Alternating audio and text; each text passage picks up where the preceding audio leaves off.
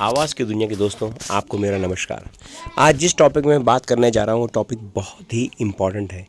Topic है माँ बाप और बच्चे। जब बच्चा इस दुनिया में आता है, थोड़ा बड़ा होता है, वो देखता है कि उसके फादर हैं, उसके मदर हैं, वही उसकी दुनिया होते हैं। चाहे वो जैसे मर्ज़ी हो, गरीब हो, अमीर हो, कुछ भी हो, बच्चा कभी नहीं बोलता कि मेरे माँ बाप ऐसे होने चाहिए थे, मेरे माँ बाप ऐसे होने चाहिए थे। बच्चा हमें, हमेशा अपने माँ बाप को प्यार करता है। लेकिन वही बच माँ बाप अपने बच्चों को बिल्कुल प्यार नहीं करते, अगर वो पढ़ाई नहीं करेंगे या वो अच्छा आदमी नहीं बनेंगे, वो आस्पिटेशन रखते हैं। ऐसा क्यों? जब बच्चों ने माँ बाप को एक्सेप्ट किया है तो माँ बाप भी बच्चों को एक्सेप्ट एक्सेप्ट करें।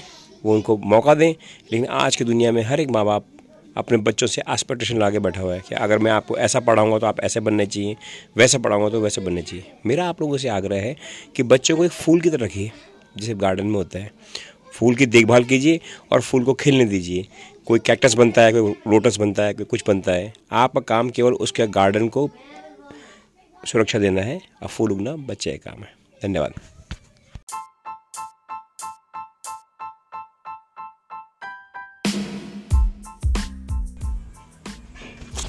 आवाज़ की दुनिया के दोस्तों, नमस्कार। आज मैं फिर हाजिर हूँ आपके सामने एक कहानी लेकर, और कहानी है तीन दोस्तों की। और ये तीन दोस्तों की कहानी के बाद मैं आखिर में आपसे पूछूँगा कि आप कौन से दोस्त का साथ देना चाहोगे? हुआ यूँ कि घने जंगल के बीच में एक बार दो दोस्त जा रहे थे।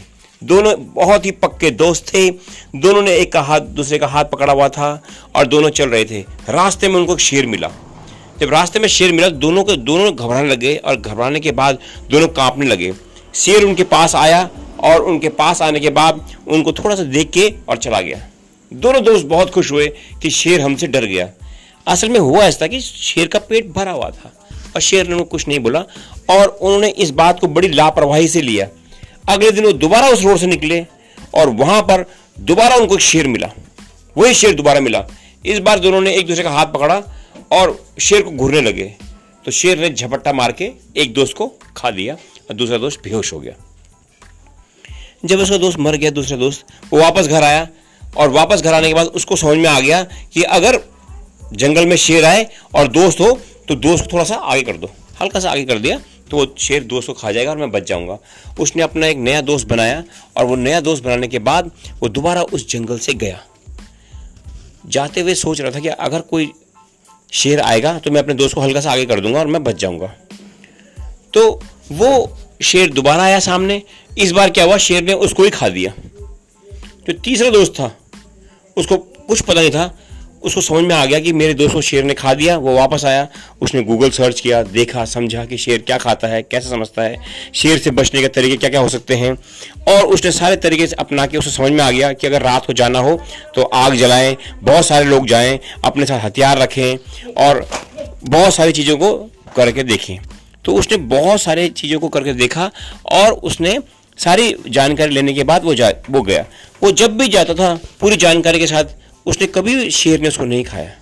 और वो हमेशा जानकारी लेके और पूरे प्रोटेक्शन के साथ जाता था। तो दोस्तों, यहाँ पर ये कहानी ख़त्म होती है। यहाँ पर हम आपसे पूछते हैं कि क्या गलती हुई पहले दोस्त की, क्या गलती हुई दूसरे दोस्त की, और क्या समझदारी दिखाई तीसरे दोस्त ने? और इसके साथ ही मैं आपके जवाब की इंतज़ारी में। धन्यवाद।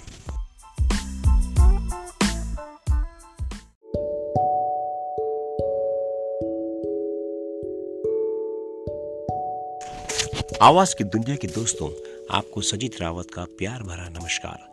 आज मैं आपके सामने एक ऐसी कहानी बताने वाला हूँ, जो मैंने चार पाँच साल पहले लिखी थी, और इस कहानी को लिखते समय जो माइंडसेट थे जो परसेप्शन थे, वो आपके सामने भी पेश करूँगा। धन्यवाद। तो कहानी इस तरह से है कि बहुत समय पहले की बात है, राजस्थान के गाँव में। बहुत दिनों से बारिश नहीं हुई, और वहाँ सूखा और अकाल पड़ गया। वहाँ के गाँव के लोगों ने सरकार से काफ़ी सहायता मांगी, लेकिन बड़ा मुश्किल से सहायता भी नहीं मिली। जो गाँव का सरपंच था, वो काफ़ी परेशान हो रखा था। तो गाँव का सरपंच का जब बेटा था, सात या आठ साल का, उसने अपने पिता से पूछा, पिताजी, ये बारिश कैसे होती है? और कहीं कहीं पहाड़ों के आसपास तो काफ़ी बारिश होती है। उसके पिताजी ने इसे बड़े ही नरम ढंग से समझाया कि, बेटे, जब बादल आते हैं तो वो बादल जो होते हैं, वो पहाड़ों से टकराते हैं और बारिश होती है। मासूम बच्चा मन में बात कर गई और वो चुपचाप से अपने एक बड़ी सी डंडी लेकर छत पे चला गया। उसने काफ़ी देर तक 10 15 20 मिनट तक डंडी घुमाई घुमाई घुमाई घुमाई। ये सोचे कि बारिश होगी और चमत्कार हो गया दोस्तों, वो पूरा भीग गया। वो नीचे आया, उसने अपने पिता से बोला, पापा पापा, मैंने डंडा घुमाया और बारिश आ गई, देखो मैं पूरा गीला हो गया। उसके पिताजी ने उसको देखा देखा तो वो ऊपर से लेकर नीचे तक पूरा पसीने से लथपथ भीग गया था। लेकिन उस बच्चे को लग रहा था शायद बारिश आई और मुझे भिगा के चली गई। उसके पिताजी को काफ़ी हद तक समझ में आ गया। उसने देखा कि जब बच्चा अपनी मेहनत से पसीना बहा के पानी निकाल रहा है तो हम भी अब ऐसे करके, हम भी सारे गाँव वाले मिलके एक काम करेंगे, नहर का निर्माण करेंगे। उसके पिता को बात समझ में आ गई। उसने अपने सारे गाँव वालों को बुलाया और ये कहा कि देखो मेरे बेटे ने मुझे एक समझ दी है कि अगर हम मेहनत करेंगे तो हम हम भी अपने पसीने से हम ये अपने गाँव के खेत को हम सींच सकते हैं। सारे गाँव ने मिलके एक नहर का निर्माण किया। सब लोगों ने मिलकर बहुत पसीना बहाया और अपने गाँव से दूसरे गाँव तक कर, जहाँ पर पानी था, वहाँ तक कनेक्ट करके एक नहर बनाई और अपने गाँव में एक नहर ले आए। तो कहानी तो बहुत छोटी सी है दोस्त, लेकिन समझने के लिए बात बहुत समझदार के लिए काफ़ी बड़ी बात भी है ये। आपको ये कहानी कैसी लगी ये आप मुझे बताइएगा। धन्यवाद।